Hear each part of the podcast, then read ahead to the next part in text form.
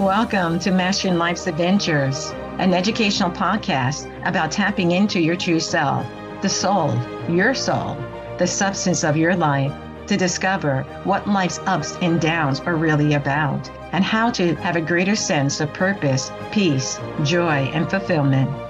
I am Dr. Judith Holder, your host, coach psychologist, fellow seeker who enjoys diving into the connections between spirituality, psychology, wellness, and your everyday life's adventures. All preparing and polishing you like the facets of a magnificent diamond to be your best self. If you're craving more from your life, you are in the right place.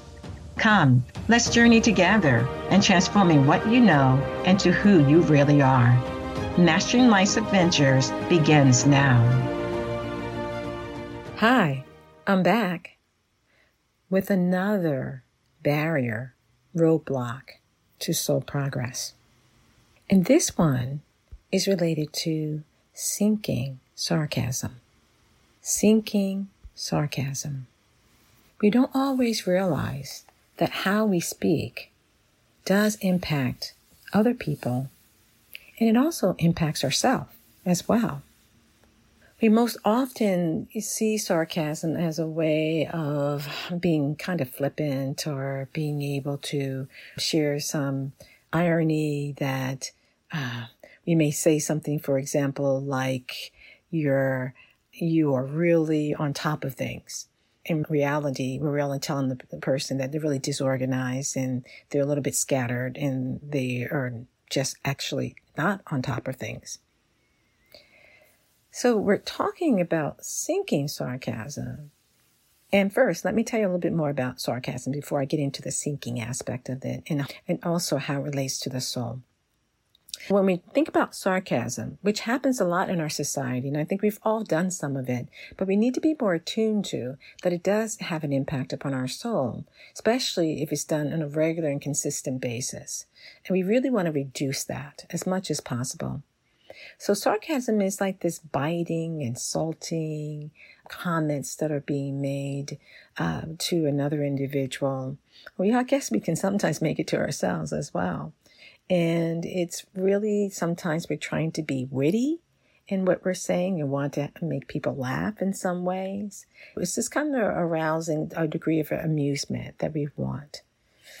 But also, sarcasm can show our irritation in a situation that's happened, such I said earlier, when we talk about coming into a situation, we're at work and we think the person has it all together and they're willing to kind of sit down and talk about next steps of what needs to happen.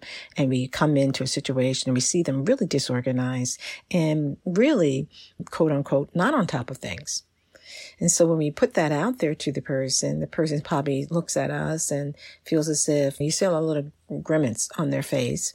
And, but they kind of move forward with kind of sitting down and trying to talk with you. And so our, our, our sarcasm that we're being used it is a subtle form of biting, a bitingness, to, a B-I-T-I-N-G, biting, and intended to cause some level of discomfort or pain because of our irritation or our frustration with the situation or person or circumstance at hand.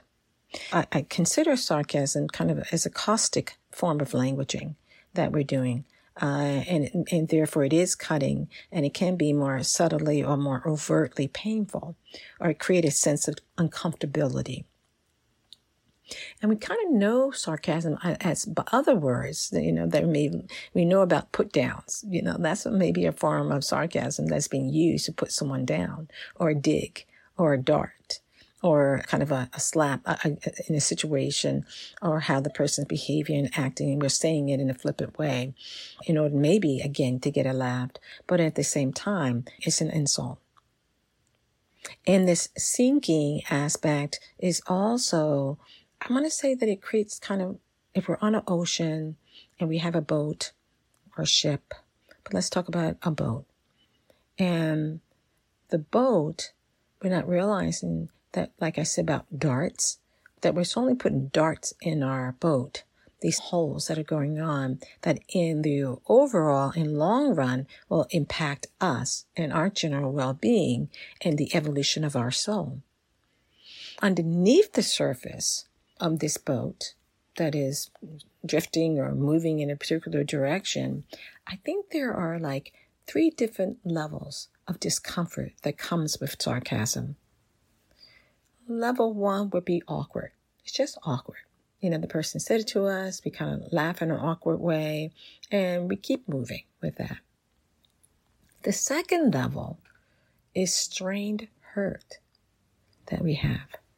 It's we're hurt, but we're restraining ourselves from expressing the disappointment or the the manner or the, in the public way that it was presented to us um, with other people around hearing this at work or even in our home life that the person said it. Or we may have said it ourselves in order to make a point or to let people know that we weren't pleased with them and that's for that unpleasantness. So again we're, we're having to deal with this sinking sarcasm and that's why i'm using the boat analogy in these darts that we're putting into our own boat that has an impact upon our soul growth and advancement. Now, so I just finished talking about the first level, which is the awkward level. It's just being awkward. And so you kind of brush it off and you move on. And then the second level is the strained, hurt, uh, restrained, I should, restrained hurt. We're hurt, but we don't want to show it, that we're hurt by what the person said and how they said it, or the circumstances or situations in which they're saying it in. And then the last level, which is that third level, is seething anger. We're really angry because this is the fifth time the person has done this sarcastic comment towards us. And they continue to chuckle and laugh about something that now we're getting angry about. And our mild irritation is now turning into anger, and the other person is not aware of how much we're angry about them continuing to be sarcastic towards us. So then that may create in our own selves making impulsive statements, uh, knowingly or unknowingly that attacks back the person. And that's not right either. But we know where it's coming from because beneath that boat are these three levels that are taking place. And there are probably other levels that are happening, going on as well beneath the surface, you know, of this. But we need to know that when sarcasm, either we're doing it or it's being done to us, these are different levels that are going on.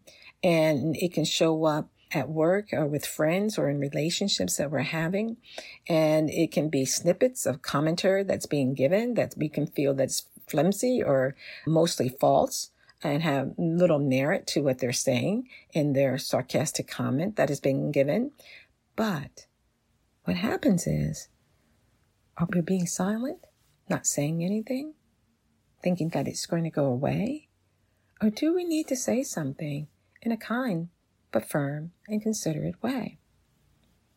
What would that look like in your world if you've had this happen to you or you've seen it happen to other people? So, this is how we begin to make a shift, but we don't want to do the same thing back to the other person. We don't want to be sarcastic back because they were sarcastic towards us. We need to, need to have our conversation to be clean and clear. For example, sometimes we need to look at saying back to the person, I'm not sure if you're knowing that by saying that, it really bothers me because I tend to be organized, but in this situation that's happened over the past several months, I've become more disorganized. I would have preferred if you said something that was kinder or inquire more about my situation as opposed to making a sarcastic comment. Because every time, and this is the uh, going on with sinking sarcasm, that every time that we make these sarcastic comments and we put these darts in our own boat, it sinks us too. Not just the person who we're saying this to. It sinks us because we now have these little holes that are forming and water's coming into our boat and we are not we're not aware or we don't know why we're feeling so weighed down or we're feeling so awkward or feeling I'm closed in in some ways is because our languaging that we're using our words that we use are powerful. That statement that sticks and stones will break my bones that words will never hurt me is not accurate. Words are very powerful. And for individuals walking the spiritual path, they have to know that their words do have impact. And you want your words to have more impact for the positive, the good, the uplifting, the helpfulness, the givingness, the service is how you want your words to be used. Not in sarcasm. We can find other ways to be humorous than using sarcasm to do that. At a certain level, sarcasm brings pain, pain for the other individual. And we have to realize at certain levels within ourselves, it brings pain to our soul. And our soul knows that's not the right way to go. That's not the higher road to take in having a conversation. And when we look at the word, words, what I was saying before, plural, when we look at words, and you take the S at the end of words and put it to the beginning, it spells sword. Our words are like swords that slash, that harm, that hinder. And we want our words to be helpful and kind, that do not slash, but actually give something more to the person in our conversations. So we want them to raise our, our, our conversations up, not to pull them down just to be humorous. No, we need to find another way to have that humor express, be expressed. But we are more in tune with our soul words. That S, put soul words. And soul words are words that are more kind, that are gentle but firm, that are discerning, that help you to be able to be clear in your communication with other individuals. The soul has a degree of sensitivity, another S before the word. Sensitive words are more important for the soul because it helps the soul to feel that point of harmony, that point of balance, that point that you are in control of what you say and how you say it. And knowing that it will have a positive return or a negative return back to you. You hear me talking about the soul sensitivities and the soul's need to have harmony and peace and balance and the soul's desire, questing to move forward. We want our spiritual path to be not with sarcasm. We don't want negativity. We don't want to have another person to feel like they've been harmed in some way. That's not, not the way of the soul. That is not the way of the soul. The soul is here to learn certain lessons and to grow and to know that through the power of the spoken word, it has an opportunity to express in the highest way, in the most honorable way, in the most kind and considerate way. But it doesn't mean that because you're kind and you're considerate and you're helpful that, you know, people should just walk over you, all over you, as the saying goes. No, that's not it at all. Because the soul also has boundaries. You have boundaries. We're living in this world to learn our boundaries, to learn the different lessons that are coming our way, to grow in a particular way.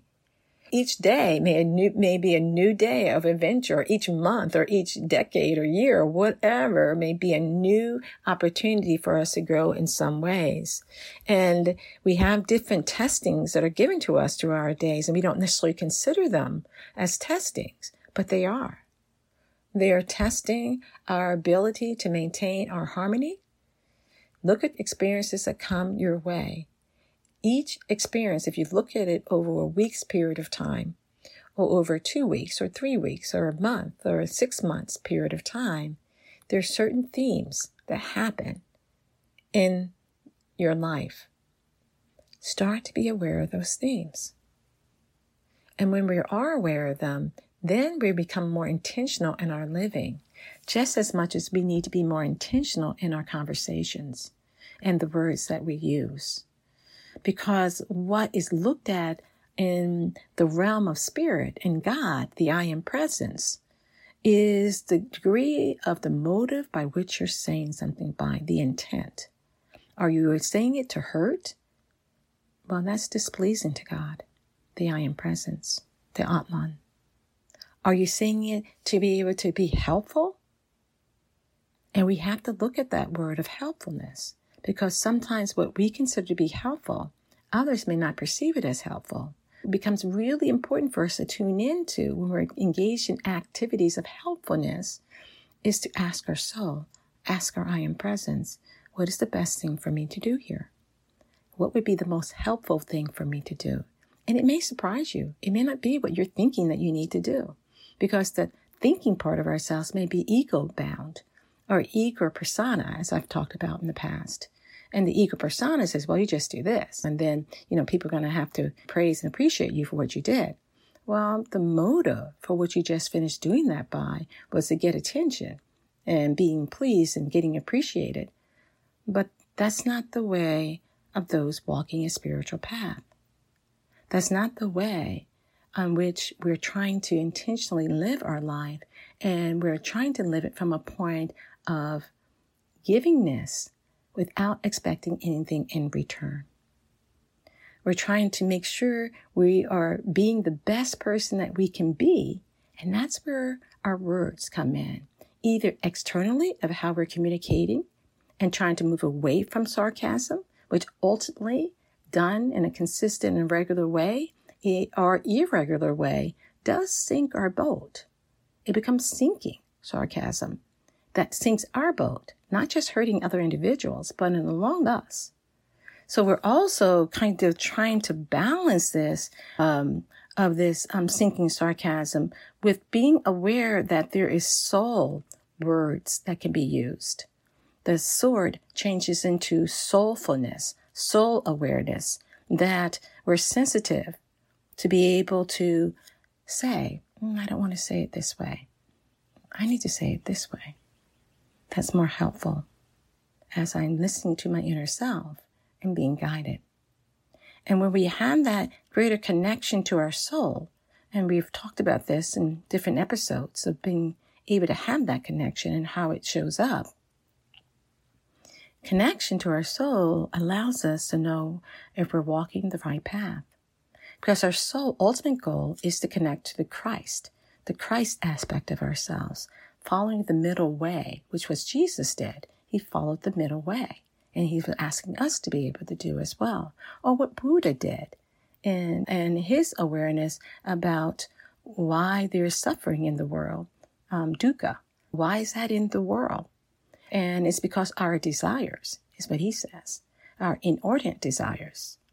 And sometimes those inordinate desires muddy up things. That's why we move into kind of a sense that we can say or do certain things and be okay. Because we're not seeing clearly that that's not really the way of the soul. That is not the languaging of the soul. That is not the behaviors of how I want to engage with the soul and other people's souls that are around me. So we're ultimately trying to, in a grander scheme of things, knowing that through the power of the spoken word and utilizing our words in the right way and not through sarcasm, that we instead not sink our boat, but allows us to float and to be able to be in a graciousness and ask God to guide us and guide our boat in the direction that it needs to go in.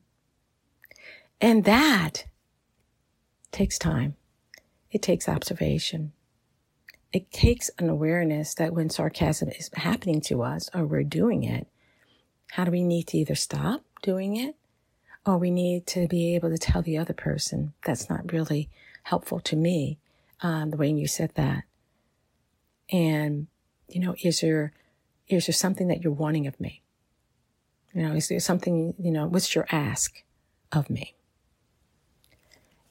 And sometimes, and we're not trying to do it, you know, in a angry or frustrated, as I said, those levels beneath what happens with um, sarcasm of that strained hurt and that was like that level one of awkwardness on level two of strained hurt. Number three of being angry and having seething anger taking place.